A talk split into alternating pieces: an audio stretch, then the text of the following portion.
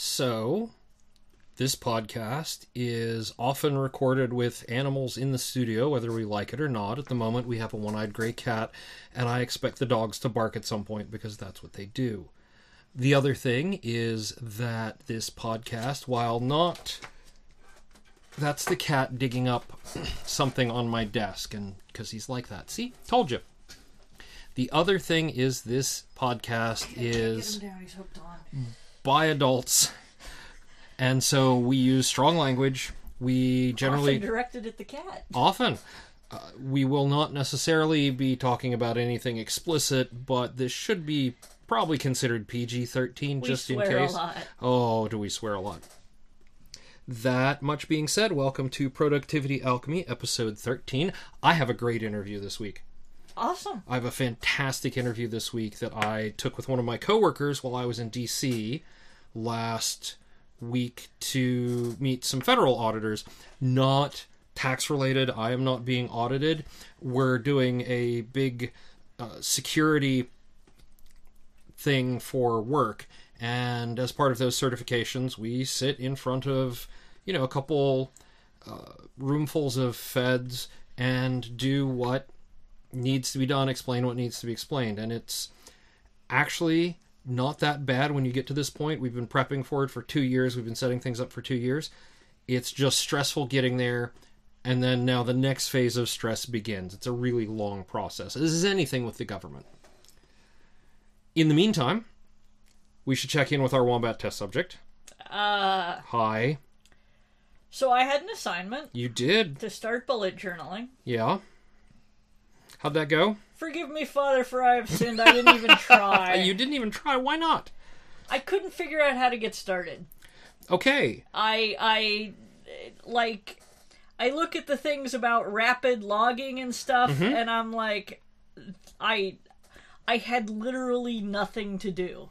Like I I, I had nothing Okay. to write down. I was like okay, I guess I could say go write a thousand words, but I'm gonna do that anyway, so this seems like a waste of time. Right. I know perfectly well that I have to get 10 hamsters done. I Okay. yeah, Okay. I, I the only thing I could think of like 2 days after I stopped trying was okay, I have to go take a gun safety class so I can get a hunting permit okay. and I have to buy a deer stand. So that's yes. like Eh, those were yeah. the only two things I could even think of to put on my bullet journal. Well, there are a couple things you could do. The first is you could create a page for an unbroken chain. Aha, you're giving me the look. That sounds like an emo band. It does sound like an emo band. It goes back to Seinfeld. Of all people, Jerry Seinfeld has this method where he needs to write something every day joke, comedy, whatever. And so he looks at it as a chain of building towards done.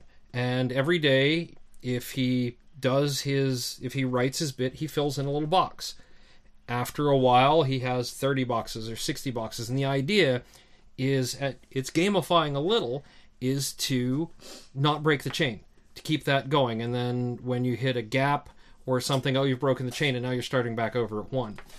Our friend Mur Lafferty uses this for her writing. Yes, she, there's a, a program, the name of which is now escaping me, that I know uh, logs uh, if you've written X number of words a day or whatever. or, or and- whatever And it's set really low. I think she only has to write like 100 words, but she has to do it every day. And she, like, she had it going for like 18 months or something on a streak. Yeah, she and she hit. I remember one night uh, we were at her place for game night, and she was like, "Okay, now I have to go write words." Or maybe it was at a con or something. It was like eleven o'clock at night, but she was adamant about getting up there at before midnight and getting it in and logged in and getting her word count in. Yep. That is something you can do with bullet journals. There are That, uh, I, I tell you right, I, I don't wish to be defeatist about this. right. I do not write every day. No, you don't. Uh, I write quite a lot. Yes. I, in- Monday of this week, I hammered out 2,600 words, you know.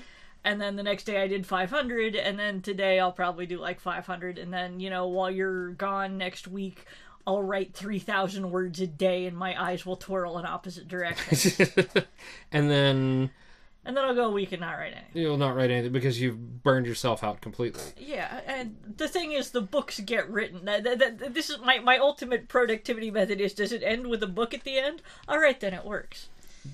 Does it doesn't have to be just word count.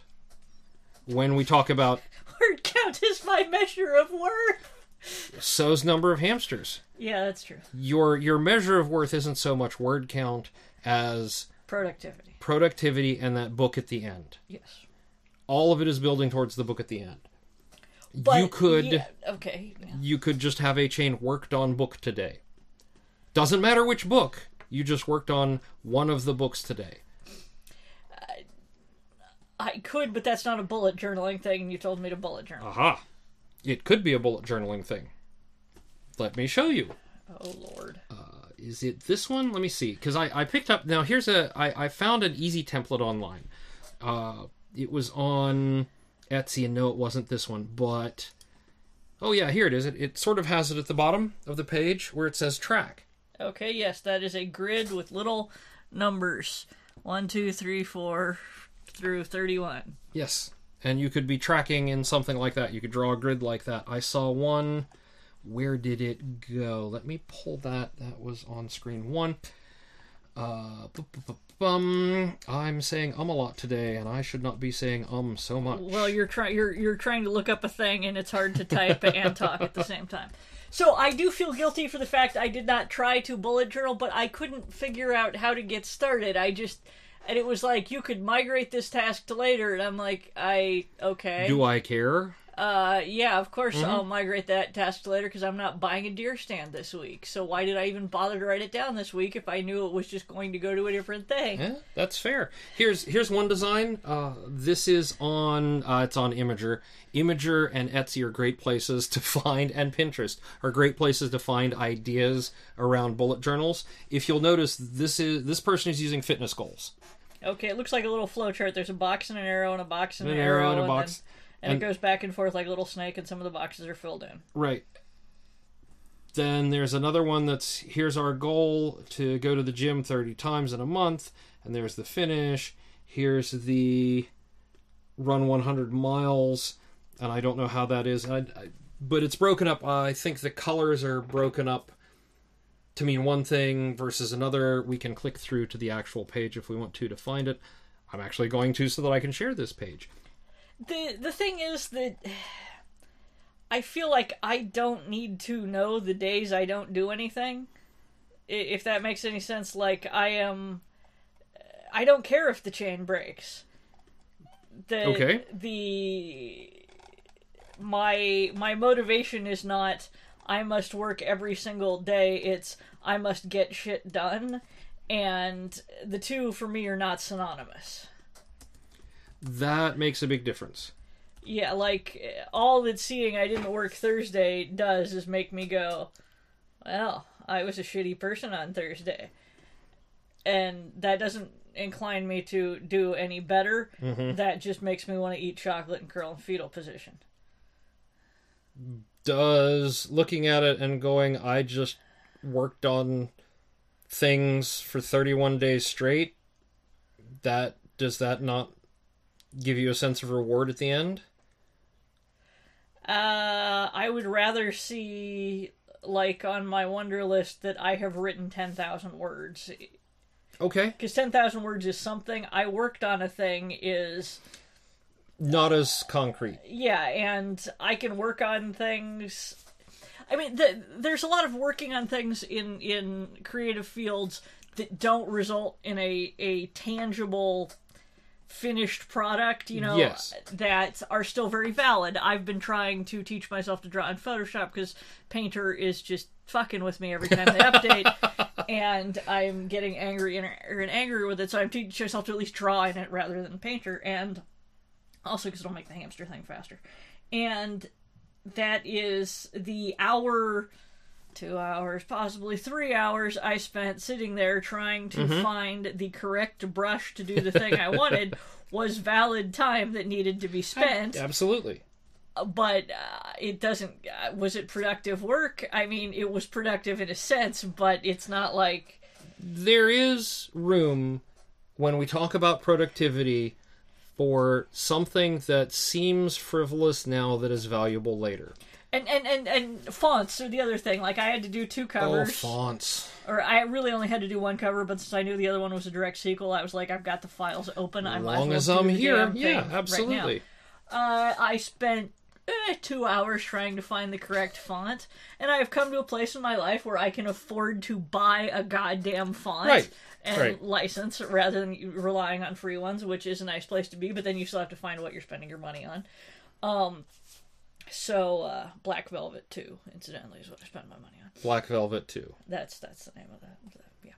Uh, and Sorry, did it have a slow southern smile? uh, Was it a new religion that'll bring you to your knees? It was Seraph. That's all I got. All right. All right, you got me on that one.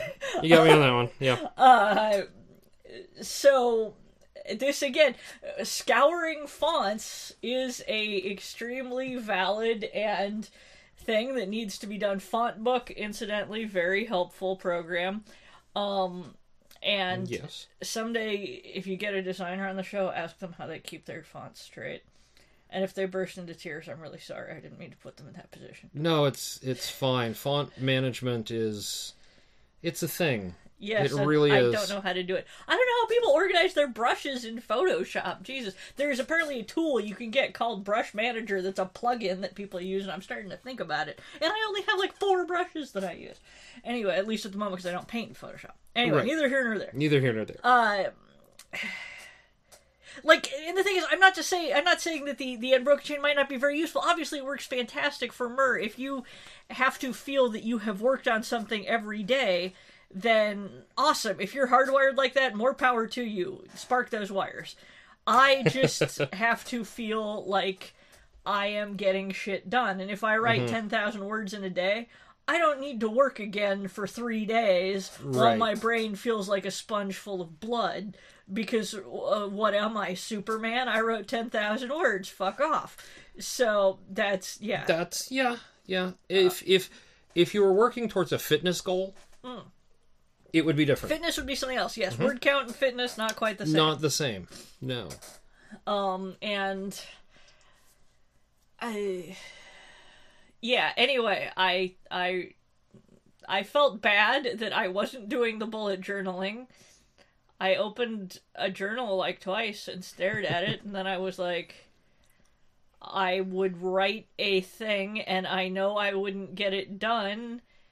And apparently, I'm not supposed to care. I'm supposed to put a different arrow on it, but Put the arrow to move it forward to later.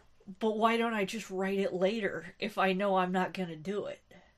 Well, you put the arrow and then you go to a later page and you write it down there, but it's got the arrow so that it reminds you you moved it. I, I was using one of my sketchbooks, so Mm-hmm. like if I went to a late, I had no idea where a later page would be That's because like thing. I don't have the ring binders for that. I have the, the spiral things Mm-hmm. you tear pages out, but like I'm like, okay, wh- where is the page I move it to? This this That's- seems like a lot of busy work of writing things down just to remember that I need to go buy a deer stand, which is basically one of these weekends I got to go out to Bass Pro. we do. Yes. yeah. Once I get back from Seattle. By the way, Yeah. folks, I'm in Seattle next week. I'm going to get some great interviews with some of my coworkers. Really looking forward to it. I'm also going to be spending a lot of time with my coworkers, so I don't know if I'll have any social time, but we'll see. I did do something with the printables that may or may not help. Okay, well, and and, and again, I I'm not saying that that. Well, I felt bad because it was like the only thing worse than than being in a cult is not having a cult want you.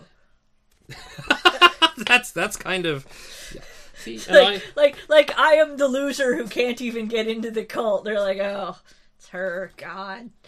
so I, I took the time because we have all this stuff, and I know you still have your your uh, your disc bound planner. Yes. And I printed out some graph paper, which is one of the two things they recommend for bullet journaling. The other is dot grid, and I did print out some dot grid pages. The difficulty with the dot grid pages is that the dots are so small that when the ink comes on, you can barely see them. Okay, yes, these are very small dots, but you want me to put this in my my disc bound are- planner and write This would use be it as bullet. use it as bullet journaling. Yes. Okay, I guess this- I can do that. This helps a little bit because now you can start looking at the Give me a pen. a pen. What kind of pen would you like? Oh God! Don't make this difficult. Just give me a pen that writes things. Here's a pen that writes things. Today, Ursula is using one of my Pilot FriXion pens. Pens, one of my favorites. Although, as of late, with my own note taking and writing and keeping up of things with my planner, I have been using. This is a Schneider. It is a German fountain pen that Reagan Earl gave to me at Bubonicon as part of the iPen box from that month. And I love this pen. It's got a great nib, it's got a great feel. I'll put on a link. There, I wrote buy a tree stand and take a gun safety class, and then I put a dash and said get a hunting license. Was I supposed to put a dash? Is that a subtask? believe that's a subtask, Well, so yeah, I that's have okay. to do, well, actually, it would be the other way around, I guess. But I have to take the gun safety class to get the hunting license. Get the hunting license, yes. It's fine. That's Okay. absolutely fine. What All I right, I'm gonna do none of these things this week. probably not. No, I'm telling you right now, not gonna happen. you could adjust it and say schedule the gun safety class. Yeah, I could do Ah, that, and I that guess. way you can then put on your calendar what day it is and when it you get closer, So how do I change it from from take to schedule, or do I just write cross it out and search gun safety class? there you go. I've been finding my needs are a little more rigid. Which it totally makes sense because you're you're you're a much more you're in a much more rigid job. I finally found the tool that will print the planner page I want for a daily basis. It is from DIY Planner, and they have a Windows program. They also have a Mac program in the source code. It's a little old, but it still works. That they have a program that will print planner pages based off of templates and predated. So I went in and I said, I want daily planner pages with a schedule and to dos. It has an expenses field, but I'll use that for generic notes. That's what I've been using because this is the sort of thing I need to be able to look at quickly without having to bring up my damn Outlook calendar everything every time. First thing in the morning when I sign on, I sit down, I write down my tasks or I write down my appointments and I'll add tasks as needed. And I went ahead and printed out 2 weeks worth. Just I so will that say, Mhm. I have been religious about Wunderlist in my word count. you have and it's actually awesome because I used to have the problem where I would write down my word count for the day, Mm-hmm. and then I would get an idea, and I would write another 400 words, and then I would have to go erase things and go because Right. frequently I write like you know I'll get sometimes I write at the coffee shop. I try to write at the coffee shop. Where'd my mouse go? More recently, Oh, there. I wind up um, going to uh, Doing your up- email tra- triage there. yes, doing my email triage there and uh, and talking to other humans so I don't get weird. Er, and then I I like that you qualified the er. and then I do a lot of writing here because I write faster and angrier in bed, uh, propped up in pillows, which Yes. is I have a very nice studio. I still write in bed, You do. up in pillows, and You spend a lot of time in your studio doing art, yes, that's where I draw all the hamsters. Uh, and you do all the physical stuff. You do Yeah. your pendants and all the printing when you're doing printing. All that stuff still happens in the studio. Yep. The uh uh but the Wunderlist thing means that I can write, you know, wrote 500 and also it has the nice I wrote 550 words on the horror novel. Okay.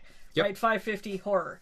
Uh, Check it off. And then I write maybe if I write another 1000 words on the paladin thing, I can just write 1000 words paladin and then and add that too and it's awesome and I don't have to worry about uh, you know going back and erasing or doing a little slash and trying to write what each thing was on. don't have to you, you don't have to make it that complicated you could just put a bullet that said wrote a thousand words on paladin and then when you're doing it later bullet wrote 500 words on horror novel bullet wrote 300 words hamsters.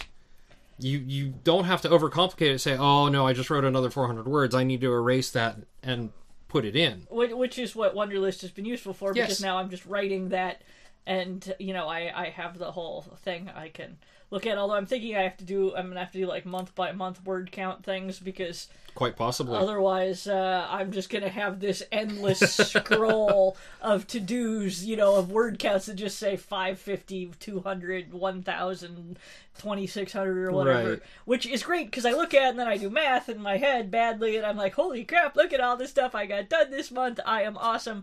And uh, I yeah. So it's been great for that. I've been feeling super productive but um I have not bullet journal. you have not bullet journaled. That's okay. Confession. I forgive you. All right. All right. I'm- listeners forgive me. I'm going to show you one thing, which is how I've been doing it, which is a little more digital and a little more, what's the right term? Uh, geeky. I have used an editor called Emacs. I'm a Unix geek by profession and habit and whatever. I have a program called Emacs. It is the Swiss Army knife of text editors. Some people have said it was a OS funded as a text editor, while Unix was the operating system funded as a wait i got it backwards anyway basically, it's okay I didn't understand it forwards that's or fine yeah it's really a really powerful tool. If once you learn it it takes a learning curve.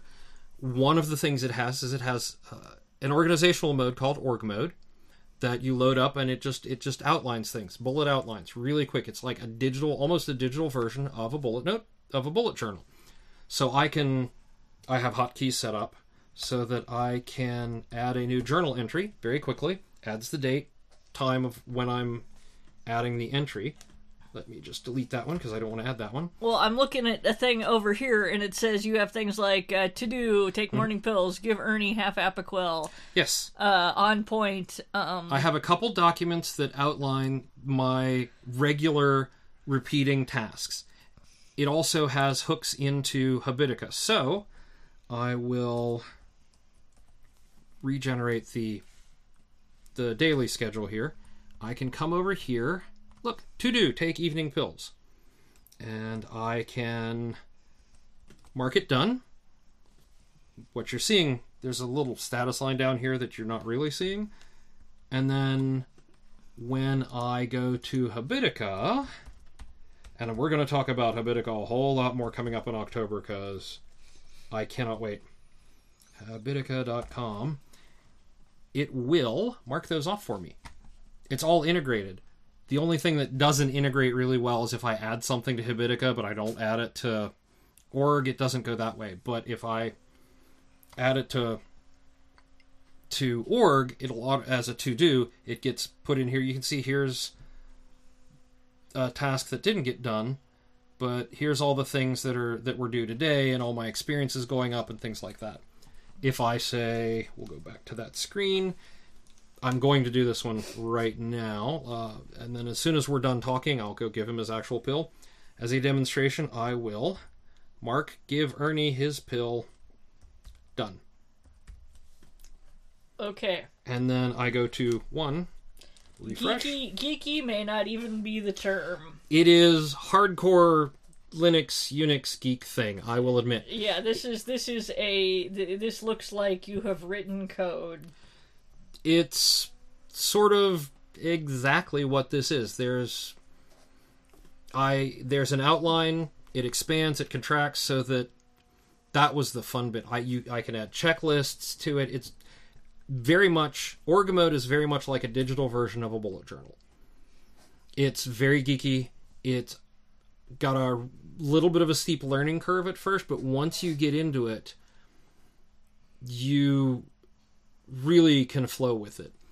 One of the things I'll note is I keep coming back to it.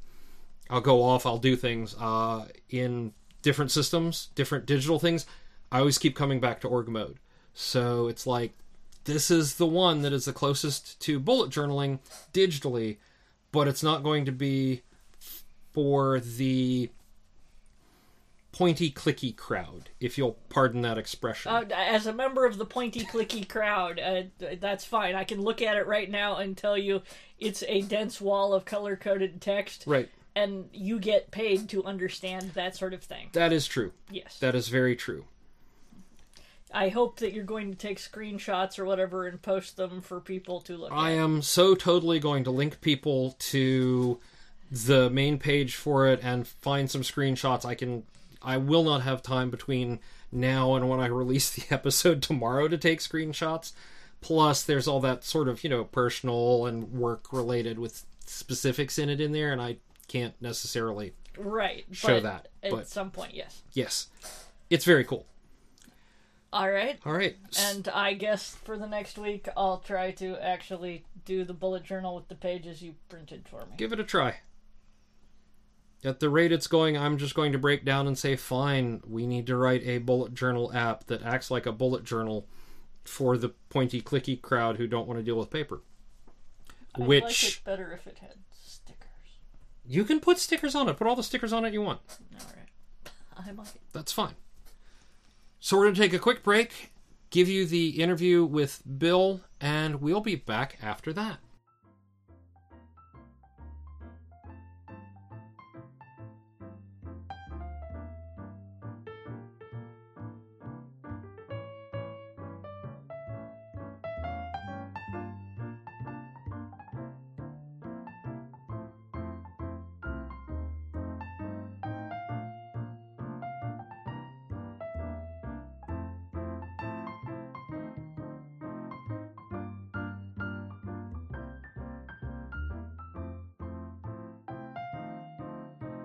Hey, folks, we are here in Washington, D.C. with one of my coworkers, Bill, who has graciously agreed to do an interview for Productivity Alchemy this week.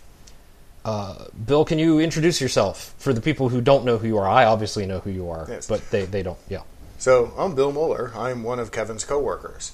Uh, I'm an infrastructure engineer at Aptio along with Kevin, uh, and focus a lot on uh, supporting the production infrastructure as well as the infrastructure uh, that runs the applications for our uh, government customers. Yes. Our software as a, s- Software software, as a- as a service solution, right? Yes.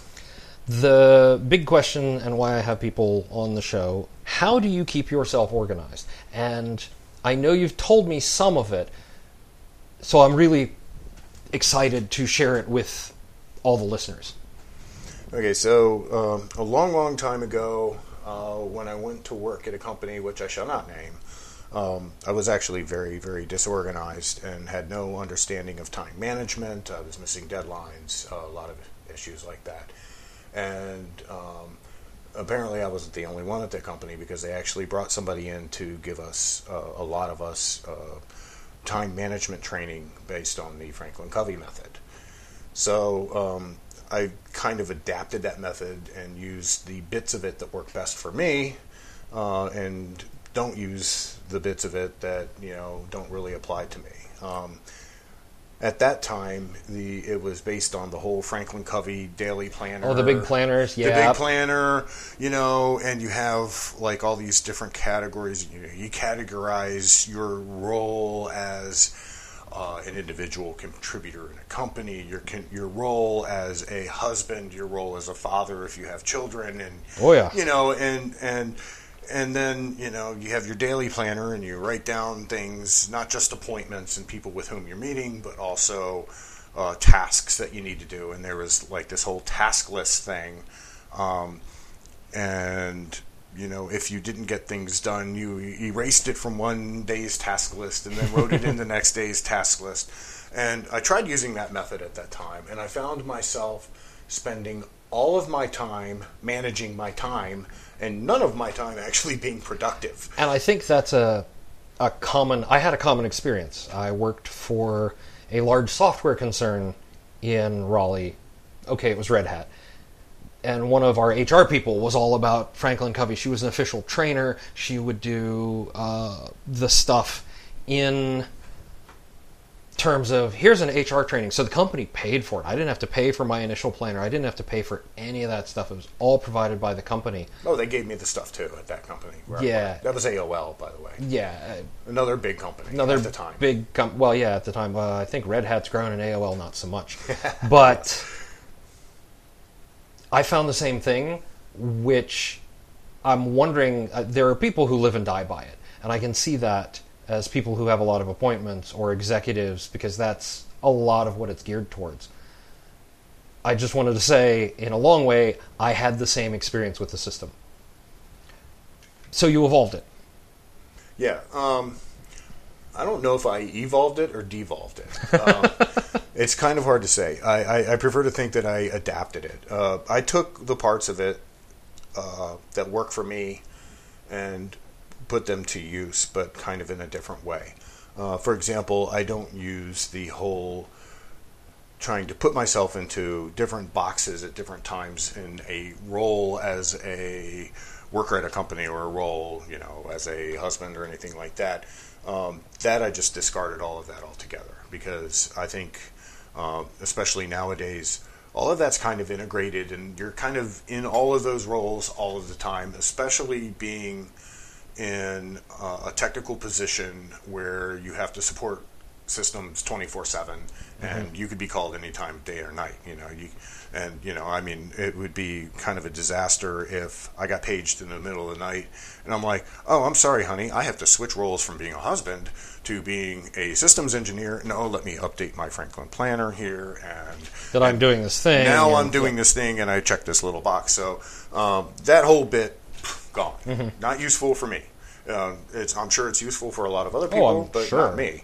Uh, so I'm not talking bad. Um, I do think there are a lot of good ideas uh, that are useful for me in that, um, such as the calendaring portion of it. Um, another thing I found over time was that task lists do not work for me okay uh, whether they're on paper, whether they are a task list portion of a calendar software program or whatever, I found myself just effectively ignoring ignoring them altogether.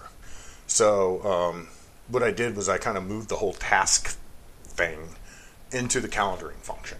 okay So, uh, you know, in the Franklin Covey training, the calendaring is basically for your meetings, and that kind of seems to be effectively what that's for. They, they at the time I was learning, it may have changed now, but at the time that I learned this, it, you know, it was basically for the meetings, and then you had your task lists, and you just prioritize your task list, and you go from top to bottom, and all of that good stuff. And again, I'm sure that works for a lot of people. I know a lot of people that do things that way, and they're very effective, but not me um, task lists get ignored. So now, what I found is, and again, this is kind of specific to being in an on call type of position uh, where there are a lot of unplanned things that have to be done. Um, hang on for a second. Everybody's going to complain about the buzz. I'm going to go fix it because i know what it is. Um, so i'm going to cut things right now while i take off the microphone. I'm sure i've already made noise with my thumb. Turn off the light that's making the buzz. I'll be right back. This is not to get like you know intimate or anything. It's the, this buzz is driving me crazy. Yeah, well- the microphone is Yeah. picking it up. There we go. Yeah, well, and I- now it's dark here i'm probably not going to cut this but as long as, as long as there's no music going chicka bow wow, we're good. Exactly. Yeah. So- None of that. None of that. So, apologize. Apologies to the people if I just made a whole bunch of noise messing with the microphone. But I've turned off the light now. I'll probably Yeah, cut that. I out. didn't even notice the buzzing. I have a tendency to, when I'm focused on something, just kind of tune everything else out. That's that's fine. I It's a typical male trait. Um, not just that. I have a a sensitive thing about buzzes and hums because of all the time I spent sound engineering in past jobs. yeah. So Yeah. So, um, so back to the whole task list versus calendar thing. Um, what I found works for me is basically taking tasks that I have to do and putting them onto my calendar. So, like in the Franklin Covey method, it's you know if you don't do this task this day, move it to the next day's task list. Um, my adaptation of that is Uh, and all this is done in calendaring software, not in a physical calendar where I write with a pencil and have to use right. an eraser. Uh, if I don't get this task done this day, Mm-hmm. I drag it to the next day, to an open slot in the next day. Which is essentially the same as erasing it and rewriting it. just Exactly. faster. Oh, way faster. it takes you know a tenth of a second as opposed to uh, thirty seconds. So, um, so that again kind of contributes to uh, better productivity because you're spending less time managing your time. Right.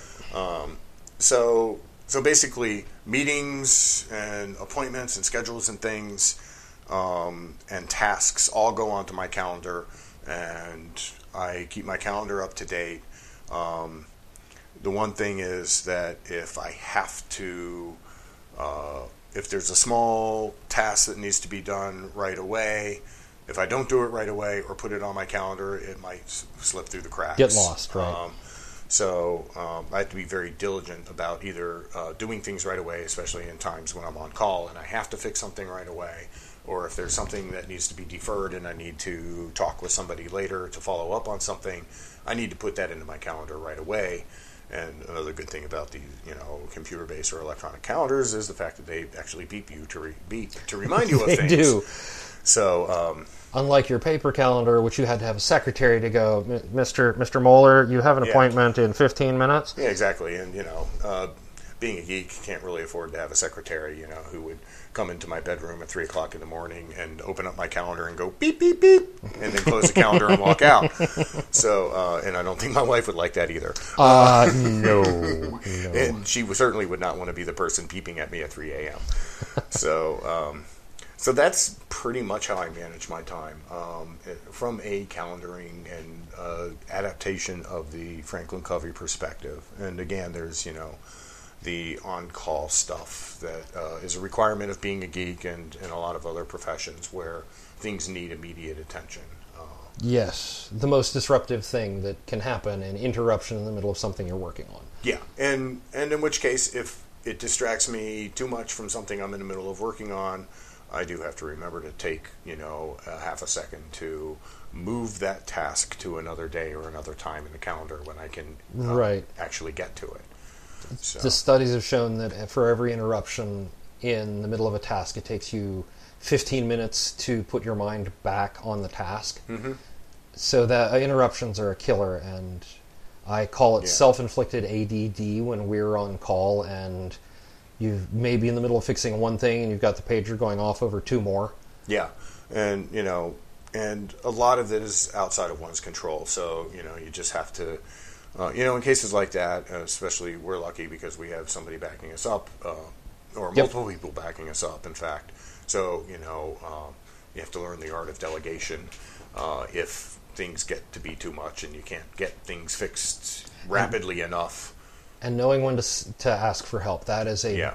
and that's a big problem in our field. I think in general, mm-hmm. often people in our role don't ask for help because we are expected to know it to be able to handle it, and if we can't, especially if you're male. It's a sign of weakness, and perhaps then maybe you aren't as good as they hired you to be, and you don't want to look like that. When in fact the opposite is true. Yeah, I mean, there's you know, there's a lot of I think a, a kind of a general perception, or, or a lot of people in our field do have that idea, and I mean, uh, you know, I have had that idea for a long, long time myself, and it took me a, a long time, especially after coming to work uh, with you guys. Uh, to, it took me a while to actually overcome that because in most of the places where I've worked before, that was actually true. Right. Uh, you know, you were, and, and but the, the it, you know, it, it was a different corporate culture. Um, so in, in previous workplaces, and I'm not going to go um, stand on that soapbox right now because that's completely off topic. Um, but you know, so yeah, knowing when to ask for help. Uh, not necessarily delegate, but ask for help. Hey, you know, I've got things piling up. Can you help me out with this? And and being specific in asking for help, not just saying, "Hey, I need help." You know, uh, Is there anyone free? No, uh, call out specific people Yeah. on the team. yeah, starting with the backup and then maybe other people, but call out specific, you know, calling out specific people on the team and asking to help with specific issues or tickets or whatever uh, tends to help a great deal. Um, So, uh, you know, and that's just on the days where basically being on call and you can expect to be distracted. Uh, so, one thing I make a point of not doing is scheduling anything on my calendar for those days uh, because I know that those days are basically completely Right. interrupt driven. And even after the six hours of being on call for that day, the rest of the day is basically finishing up the stuff Cleaning up started after. earlier. So, you know, it's like the whole day is gone. Um, no meetings, no scheduled task work or anything like that. Um, uh, and another thing along the whole line of time management and sorry about bumping the microphone. And, No, no, that's and- fine, that's fine. And, and task management and planning and prioritizing and all of that is um, i- is accurately understanding and communicating uh, the workload capabilities. Yes, which is also something people in our roles in our industry have a real hard time doing. and I still some to some degree have a hard time doing. That is, I think, the biggest challenge I found with uh, with uh, with managing my my productivity is is uh, I have a tendency, you know, I want to help. I want to help. I want to fix things. Right. I want to do things. I want to contribute a lot. So I f- find myself at times, and I really have to, you know, consciously keep my mind on and, and watch out for this, is is overcommitting, and then not delivering Right. and um, you know, and again, I think it's it's it's kind of a geek culture thing where you know you want to show your capabilities by committing to all of this stuff, but in the end, if you overcommit and you don't deliver, you're doing quite the opposite. It's an alpha geek thing. Yeah, totally. Yeah. And most geeks are alpha in their own way. So Oh yeah. and we covered a lot of this, so we're probably not going to have to rehash much. But what habits or systems are important to you? And I think you covered that certainly with with scheduling things on the calendar. Yeah, scheduling things on the calendar um, are, I would say, that's one of the most critical aspects of uh, keeping myself productive and uh, also uh, not overcommitting, uh, which, like I said, this is still a bit of a challenge. Um, but um, another thing that I think is very important um, is getting enough rest. Oh, I think we're all bad at that. I know I'm horrible at it. you know, um, not getting enough rest, especially over extended periods of time where you have these major projects going on and all these deliverables, and then you have your days of being on call, which are completely interrupt driven and are completely non productive from a project standpoint. Um, you find yourself working longer hours, not eating very well, sleeping less, and then all of a sudden you're burnt out. Mm-hmm. And then you start making mistakes. And uh, then I guess to phrase it as uh, from the alpha geek perspective, you're showing your weaknesses. Um, so, you know, getting enough rest as, as one goes along is actually probably the most important thing. You know, taking the time to rest, and even during the workday. You know, if you find yourself getting tired, you find yourself starting to make the straight, uh, make mistakes, or not being able to focus properly on what you're working on. Um, not proper English there, but anyway, not being able to focus properly on that which you're working. Um, you know, take a break, step away for a little bit, Yep. go for a walk, get some fresh air. Um, you know, maybe you know take five minutes and do a puzzle or something just to kind of take your mind off of all of this, and then. Uh, I find I actually do a lot of my best work when I'm taking a break. Because when I come back, or when I'm sleeping, when I can't come back to the task at hand or the problem at hand, or I wake up in the morning after having worked on a problem the previous day and not being able to solve it, a lot of times I'll have the solution, or at least have a very critical part of the solution, or a key to the solution, or an idea that will lead to a resolution or solution. So um, that, you know, above all else, is probably the most important thing. Okay. What would you say the biggest help or piece of advice you've received is? take time off and rest. Coming from a manager, yeah. No, that's fair. and sometimes managers are so driven they don't are, are under such pressure that they can't give that advice and so or, when, or they're unwilling to, uh, or they don't. It doesn't even occur to them to give that advice. So Yep. you know, anybody who receives such advice from their manager, I think, should consider themselves a lucky person to actually have a manager who's smart enough to recognize that. yes And I'm not even talking about kindness, right?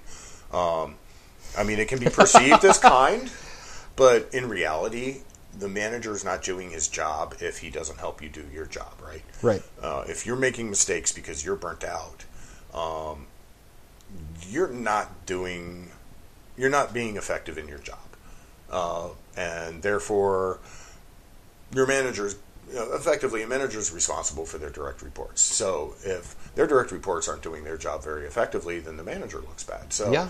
you know, even a purely selfish manager would be smart to give such advice. uh, I cannot argue with that.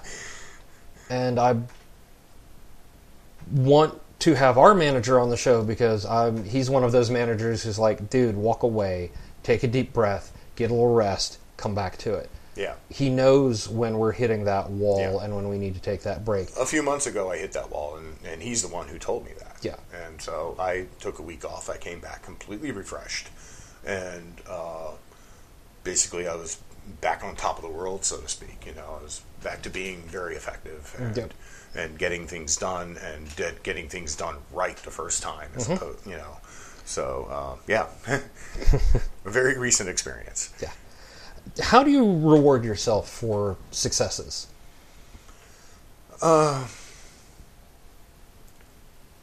and it can be big things it can be little things uh, had people who are like yes i save up for this one you know i, I, I want to do this and then i have the time to play this one big video game i have people ursula bless her heart is I have checked something off my list. Can I get a gold sticker now? I had to buy a pack of gold stickers to reward her uh, when we were working through task lists in an early episode of doing a good job. And that was just the dopamine hit she needed.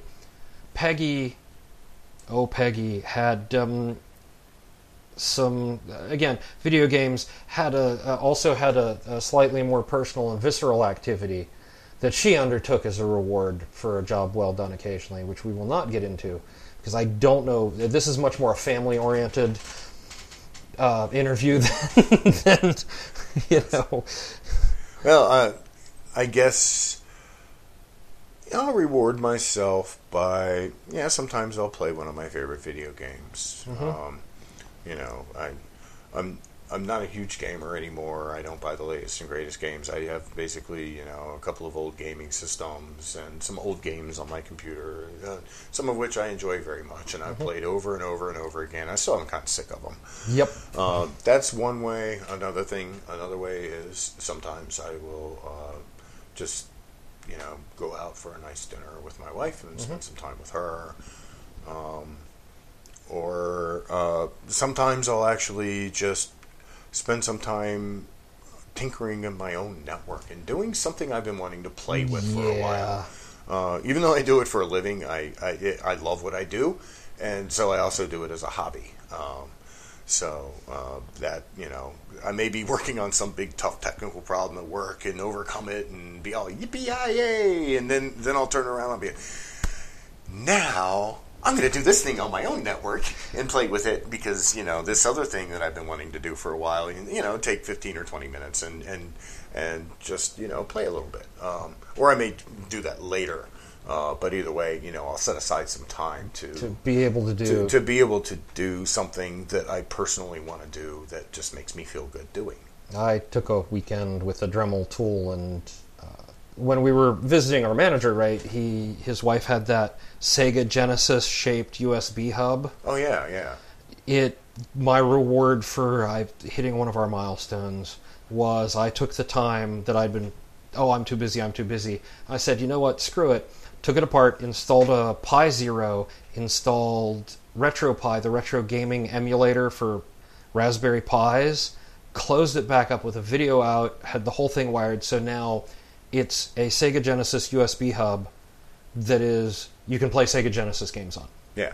It's like, yeah, that's I'm a technical person. I work with Linux all day for fun. I've got this Linux distribution. I'm wedging it.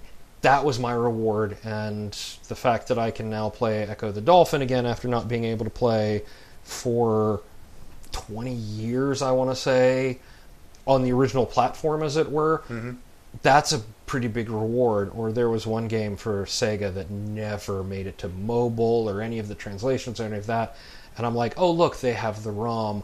I can now play this one game on this Raspberry Pi project that I never finished.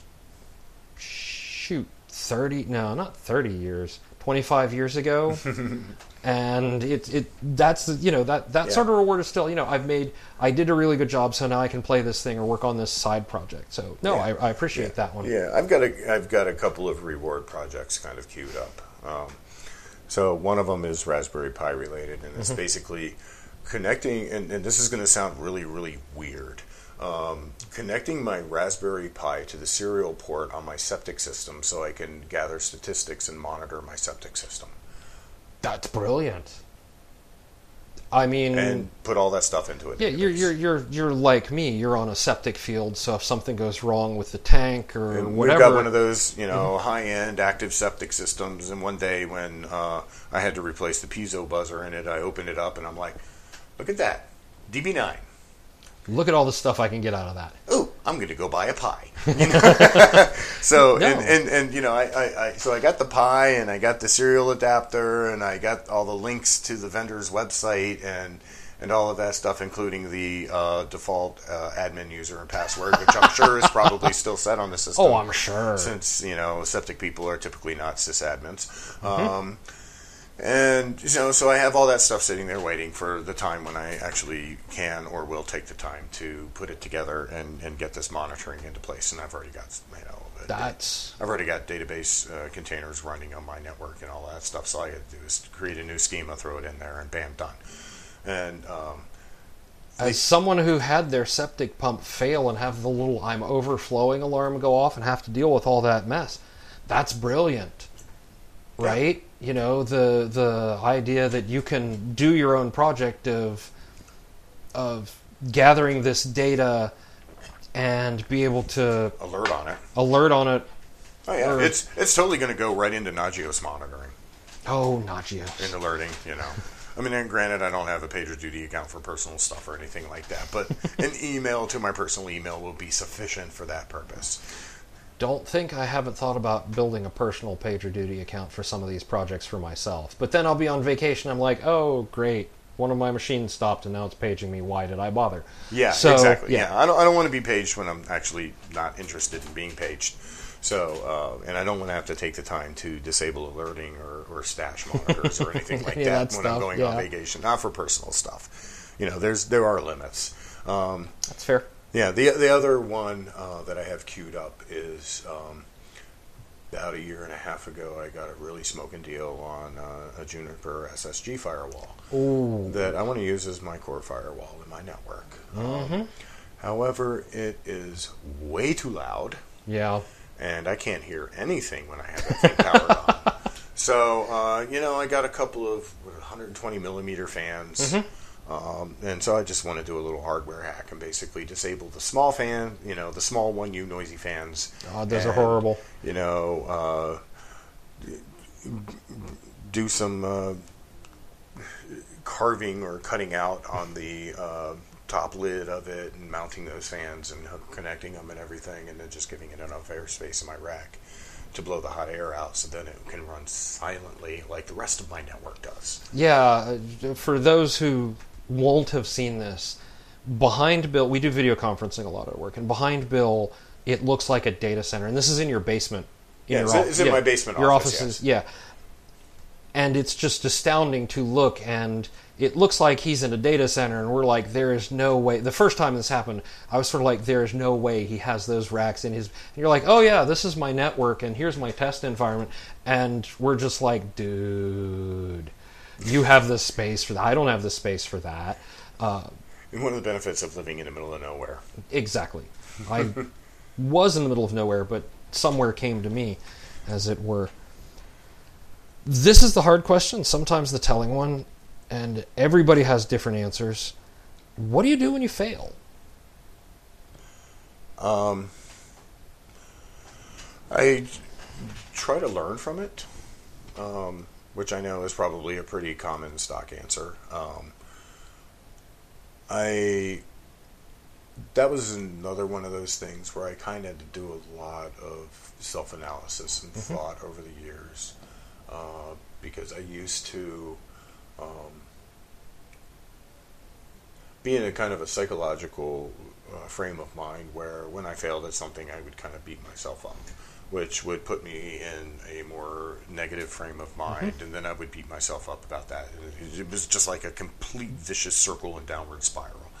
Uh, Preaching to the choir, yeah, yeah, so I. It actually took me several years of thinking about things as I was drifting off to sleep and hoping I would dream about them too, uh, to be able to work through all of this in my own psyche, uh, to where you know I had to teach myself how to accept failure and realize that it's just part of life. Mm-hmm. You know, no matter how good you are at anything or everything that you do, no matter how accomplished you are, no matter how experienced you are, no matter how mature you are or immature you are, no matter how much you drink or how little you drink or how much you think or read or surf the internet or watch TV or whatever, you know, no matter how much of or how little of anything anywhere, the fact is, failure is a part of life.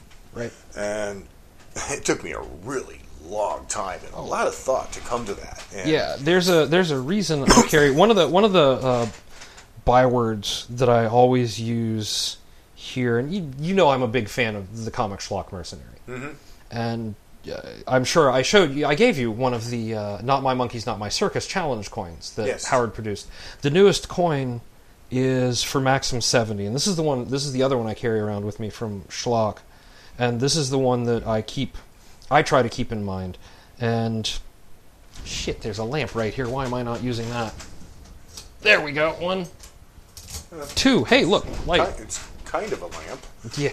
Um, Maxim 70. Failure is not an option, it's mandatory. The option is whether or not you, to let failure be the last thing you do, Yeah. right? And that is the that that has been one of the uh, things I've tried to impress into my own psyche and one of the things I talk about a lot the reason this question is here is yeah the light is now flickering on us is because often how we treat when we miss that deadline or when we're the reason the network's out not that that ever happened to either of us at this job. That uh, um, but it's it's uh, it's sometimes telling about how you how people handle. I also have been fond of that destructive cycle of god i screwed up and i'm beating myself up for screwing up which is screwing up which i think you know and to the point where i actually broke myself to the i'm on antidepressants i'm open about the fact that i'm on antidepressants i love my antidepressants there are some but better living through chemistry that Yeah. I am all for. I'm not so much on some of the other things, but that little particular brain hack, because I understand now how I'm wired, is important to me to be able to keep myself from falling into that trap. Not they're not for everybody, and in a lot of ways, I'm using it to prop up or reinforce the same thing you're going through, and that is that okay, I don't need to keep beating myself up about this. It's just I'm wired in a way that I literally can't do that, and the pill is like, stop that. yeah. And I mean, basically, the trap that I fell into uh, wasn't antidepressants; it was alcohol. Nah, You know, so which is sort of the opposite. That's a depressant. So it's, yeah, a, it's a depressant, you know, which and so I, you know, basically for, uh, and I won't go into the trigger that actually caused all of this, but you know, I spent a good four years as a really hardcore lush, Yep. and um, and then one day I just stopped, and um, that was when I actually saw that there was light at the end of the tunnel, and that my life uh, had the potential to improve a lot, and so I just decided, you know what, I'm done. Yeah. I'm done with this. And you know, I'm, and, and now I need to think a lot about why it happened and why it kept going on for so long and what, you know, and that's when I kind of worked through the whole vicious circle and mm-hmm. downward spiral thing and you know, what was the real trigger and the real psychological cause of all of that? And of course, I'm not going to sit here and uh, analyze, psychoanalyze myself Hash through all that. Yeah. hash through all not- of that. yeah. But but you know, basically the end result was okay. I recognize that this happened. I recognized Mm-hmm. how it happened and why it happened, and uh, now I'm doing something about it, which is a very positive step in the right Yep. direction. Now I got to think about ways to prevent this from happening in the Mm-hmm. future, and um, effectively one of the ways that I uh, deal with that now or prevent that from happening is I r- make a really conscious effort to keep myself being the eternal optimist that I used to be a long, long time ago. Yeah. almost, almost to the, almost to a fault. Um, so, and every now and again, I still kind of find myself slipping. You know, when I when I make a mistake or I fail, uh, or when I had burned out and I, you know, made a, a series of mistakes that uh, really caused some issues. You know, I was like getting all paranoid about it. And, Oh, yeah. and, and and starting to beat myself up. And I think I even mentioned something to you at that point. You know, and started asking, "Oh no, what's going to happen to me?" You know, and um, but I got over it Yeah. and I realized that it really wasn't that bad, and it was just yet another learning experience, Mm-hmm. and it was something that I needed to prevent myself from going down that road again. And uh, I mean, not to the point of alcoholism, but, Right, right. but just even the beating myself up cycle, which leads to more beating up of myself and all of that. So, Oh yeah. so now it's you know it's and I know it's very cliche, but like the power of positive thinking sort of thing. You know, um, when I find myself uh, starting to think uh, negative thoughts or pessimistic thoughts or any things like that, I try to counter them and with more thoughts that are more positive. You know, uh, for example, on days when I'm on call, Yep. first thing I say to myself every Friday morning when I know I'm on call, when I get up in bed, is I say, Today is a quiet day on on call. And I repeat that about a dozen times before I'm even out of my bed. And um, I'm not sure if it works, but I kind of think it does sometimes. But other times I don't think it does. At least you're thinking in terms. You're not thinking, "Oh God, it's going to be a blasted hellscape, and I'm going to have six servers to f- fall down on me." Well, you know, which is my like- thought process on those days. Yeah, no, you know, and so, but I, I, I try to keep it positive, and then even when something bad happens, I'm going into it in a more positive frame of mm-hmm. mind, so I'm actually better able to focus on it and Yeah. and, and resolve the issues as opposed to uh, going into a cycle of uh, beating myself up or feeling bad because it's a crappy day or anything like that. Yeah. So, um, you know, it's like I said, I don't know if that actually works from a mind over matter or, or mind over server or mind over network perspective. Probably not. I don't know. But, uh, you know, who knows? Uh, there's no real science on that. But um, maybe there is. Uh, but Well, no, because I, I will say that it can be the quietest day imaginable, and the moment. No, it doesn't seem to matter. It can be the quietest week imaginable, and everything goes wrong on Thursday. Thursdays do seem to be kind of a bad day. Right, which is when our manager happens to be on call, and he and we were all like, "No, dude, it's just you. You have really bad luck." Until one of the other guys was filling in for him. I think it was last Thursday, and Last Thursday, yeah. it went Everything spec- went sideways. spectacularly pear shaped twice. And when our manager got back, he was, "See, I told him. I told him. You know it because you're my. Ba- Normally, I'm his backup on Thursdays." and we always, almost always, something crashes in the middle, or, or there's a, a an outage or something. And for those who may be customers that are listening, you may never see these outages. They may be internal systems. Oftentimes they are, and our systems are redundant enough that you don't know they happened.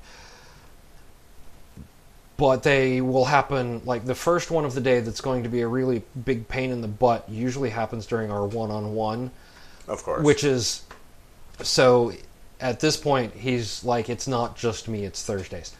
Maybe Fridays are lighter, maybe not. Yeah. I don't know, but there is a lot to be said for going in with the it's going to be a good day, it's going to be mm-hmm. there's nothing I can't handle, it's going to be reasonably quiet versus mine constantly sitting on edge waiting for the next one, waiting for the big explosion and when it doesn't happen, I'm really happy, and when it does happen, I'm at least not disappointed that I was in the middle of something and got interrupted. Well, I guess there's so, kind of something to be said for that, but you Yeah. know, I, I, like I said, I don't plan anything for those days, like Yeah. meetings or any uh, tasks. So, uh, in anticipation of the potential of things going Mm-hmm. wrong, but I do wake up in the morning and I do repeat to myself over and over again, Mm-hmm. "It's a quiet day." Not it's going to be a quiet day, but it is Right. a quiet day in the present tense.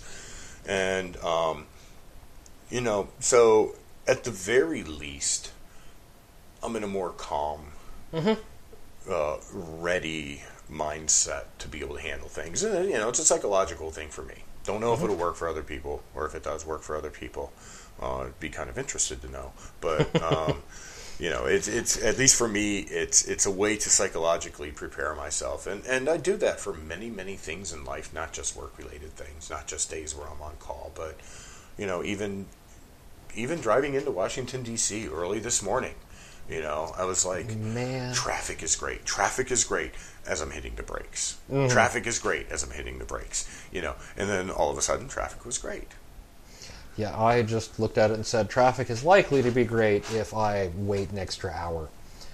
That seemed to work too. But I came up yesterday afternoon after rush hour, whereas you were coming in this morning at rush hour. Well, I, I, I tried to time it to be slightly before rush hour, and as it turns out, I kind of did. Yeah, kind of, yeah. sort of did. Uh, but I also, having grown up and lived most of my life in the DC area, I also know different back, route, back, back roads Mm-hmm. and alternate routes to get by the traffic choke points. So, um, you know, it's like, oh, traffic's backing up here. I'll just take this next exit and Mm-hmm. boogie on around this way, and then I'll get back on over here, and then down Yeah. this road, you know. You're you're not doing what I was doing, which was hoping Google Maps told me to turn in time. Yeah. Yeah. yeah. So, of course, once I get into Washington D.C. proper, I don't really know my way around. All bets well. are off, So right? then it's like, you know, okay, Google Maps take me to the hotel, and Mm-hmm. uh, hope for the best. And it's like, oh well, you know, if you go, if you turn at the next left, which of course I was in the right lane, Of course. it'll save you one minute. And I'm like, "Mm, yeah, I think I'll just stick with the Mm, original route and take the extra minute. And, Yeah. and, and, you know, safety first sort of thing. Uh, especially with drivers in Washington D.C. For those of you who are not familiar with this area, It's an adventure. yeah, uh, there's Mr. Positive, Kevin speaking. I Uh. I was um, I was originally planning on taking the train and not driving to specifically avoid that situation. We we talked about that actually on the last last week's episode that I recorded before I left on this trip. So all the regular listeners know how I feel about driving in strange cities, and then ended up doing it anyway. But And Washington D.C. is definitely a strange city. not as strange as Seattle. I'll show I'll show you the infographic we talked about on the, the last show. Well, you the, know- the intersections of, of Seattle that looks like Viking ruins. Well, the, the you know the the one thing about Washington D.C. and I don't think I've ever seen this kind of city plan anywhere else in the U.S. Uh, or in Europe for that matter, is it's basically a grid system superimposed on a hub and spoke system, mm-hmm. and that really screws things up. It was they're very- like we're going to take the worst of both systems and put them together. When and now we're really going on a tangent. Yeah. I, I actually read about this. I want to say in high school history. And when the city was designed in the eight, early 1800s, I guess it was Uh, late 1700s, late I believe. 1700s, early 1800s. Lafayette. It was deliberate. It was del- when they It was a defense thing, yes. when they made this the seat of the government. Yeah, the seat of So power. yeah. everything, yeah, all the all the the the the circles all lead basically. If you follow them to the center, they all go down to the mall and the White House and Congress and all of that. So yeah, there was a defensible thing about it. But now in the age of automobiles, it's insane and it's crazy and it's so hard to work with. When it was horses and buggies, different story altogether. So yeah, yeah, or even just horses. Uh, Yeah. So yeah, I mean it's you know, and yeah, we're still on this tangent, but it's it's it's a very interesting thing, and you know they play, Mm-hmm. pay, they pay great homage to uh, Lafayette, who designed Mm-hmm. the city, um, and for those purposes at that time, I'm sure it was great, and it's but it's not something that can be changed to adapt to modern times. No. So we just have to deal with it and think very positive thoughts, like traffic in Washington D.C. is great today. yes, or I should plan better next time and drop my car Yes. off at a parking lot Or- outside the city and take the metro in. Yes. Yeah. My decision to drive in this morning wasn't a failure; it was a learning opportunity. See, I brought it back to the whole failure. There you go. There you go. So, and on that note, thank you, Bill. Oh, my pleasure. Um, we issue open badges as part of the podcast, so people who listen can sign on to the website and claim episode level badges. And I'll have a special badge for people who are interviewed. And I will give you that code after we sign off of this. But uh, that's part of the thank you package. The thank you package. And it's really funny how those badges drive engagement. I'll, I'll show you all that in a bit. But Cool. thank you very much. I'm going to do the handshake over the radio where no one can see it, but who cares? Yep. Um, that's it for this interview, and we'll talk to you guys later.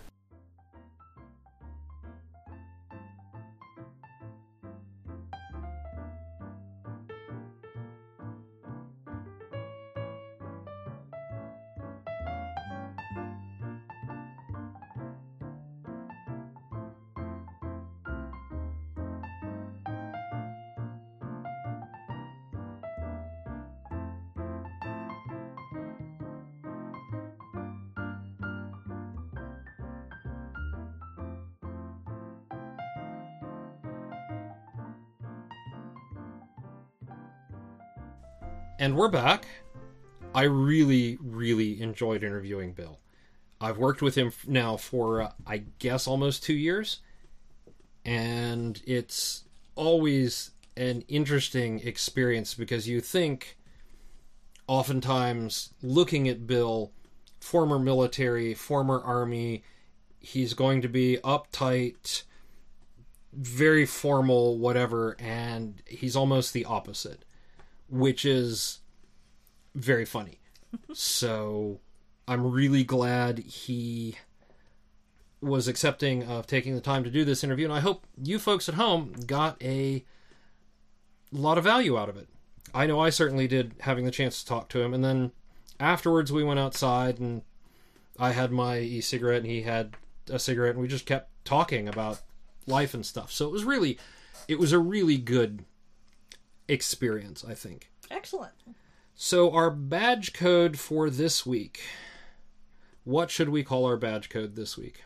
Cult fail. Cult fail. I like that one. I like that one. Cult fail. Okay. Cult fail. You got that, folks? Cult fail. C U L T F A I L. Right. And your assignment for next week? Ah, try to succeed at joining a cult, Something like that, or at yes. least the bullet cult. We're probably going to have a letters episode later this week because, again, I'm in Seattle, so we won't be able to record on like our Tuesday or Wednesday night like normal. So I'm not going to, I'm going to give you two weeks. All right. Two goody. weeks. Two weeks of Otherwise, it'll be like four days. make work. oh, I'm, I'm, that's fine. It'll be fine. Remember to check out the badges on our website. This is why people make them pretty. They can't think of anything to write. Quite possibly. Or they're putting off doing the things that need to be done by saying, I have to make my journal pretty today. No, I see. That's what I thought it was, but no, no, I'm looking at it going. They're just bored senseless, so they're drawing, you know, chickens or something. I'm gonna draw a chicken. This is true. The people the people who I know who bullet journal a lot because they have a lot of tasks are significantly less fancy than the people who don't seem to have as many tasks to bullet journal about. And I would like So- to say, by the way, that while I perceive myself as an extremely lazy individual, and in fact sleep like you know 12 hours a day if I can get it, You make the, the hours you're awake count. Monday you told me that me having to take naps was the only thing saving the world. I had Yes. just drawn five hamsters, done two book cover that- designs, and I know I, I had said if you slept any more, you would be hibernating. Yes, that was on Twitter. But That yes. was on Twitter. Okay, yes. Yes, but then I was like, okay, I've written 2,600 words, sent out a thing on submission, edited this thing, drawn five hamsters, and done two book covers. And you were like, thank God you nap. Kinda, yeah. Yes. Yeah, If I could be half as productive as you in twice the time, I would be very happy. So there's all of that. As I was saying, It's just, it's not the sort of thing I write on a bullet thing. that's fair. Check us out, productivityalchemy.com. You can sign up to get episode badges and a couple others. You can also see the past episodes. You can check out our other podcasts. If you are so inclined to the drunken, swearing shenanigans that is two adults eating really, really bad food, Bad prepackaged bad food, prepackaged which food, we review. which we do. There's Kevin and Ursula Eat Cheap, kuec.libsyn.com. We also have a short fiction podcast, The Hidden Almanac, at hiddenalmanac.com, about five minutes every Monday, Wednesday, thir- or Monday, Wednesday, Friday. Thinking about the days we record. We record Sunday, Tuesday, Thursday, so that we have Monday, Wednesday, Friday episodes. Yep. The website for this is, of course, productivityalchemy.com.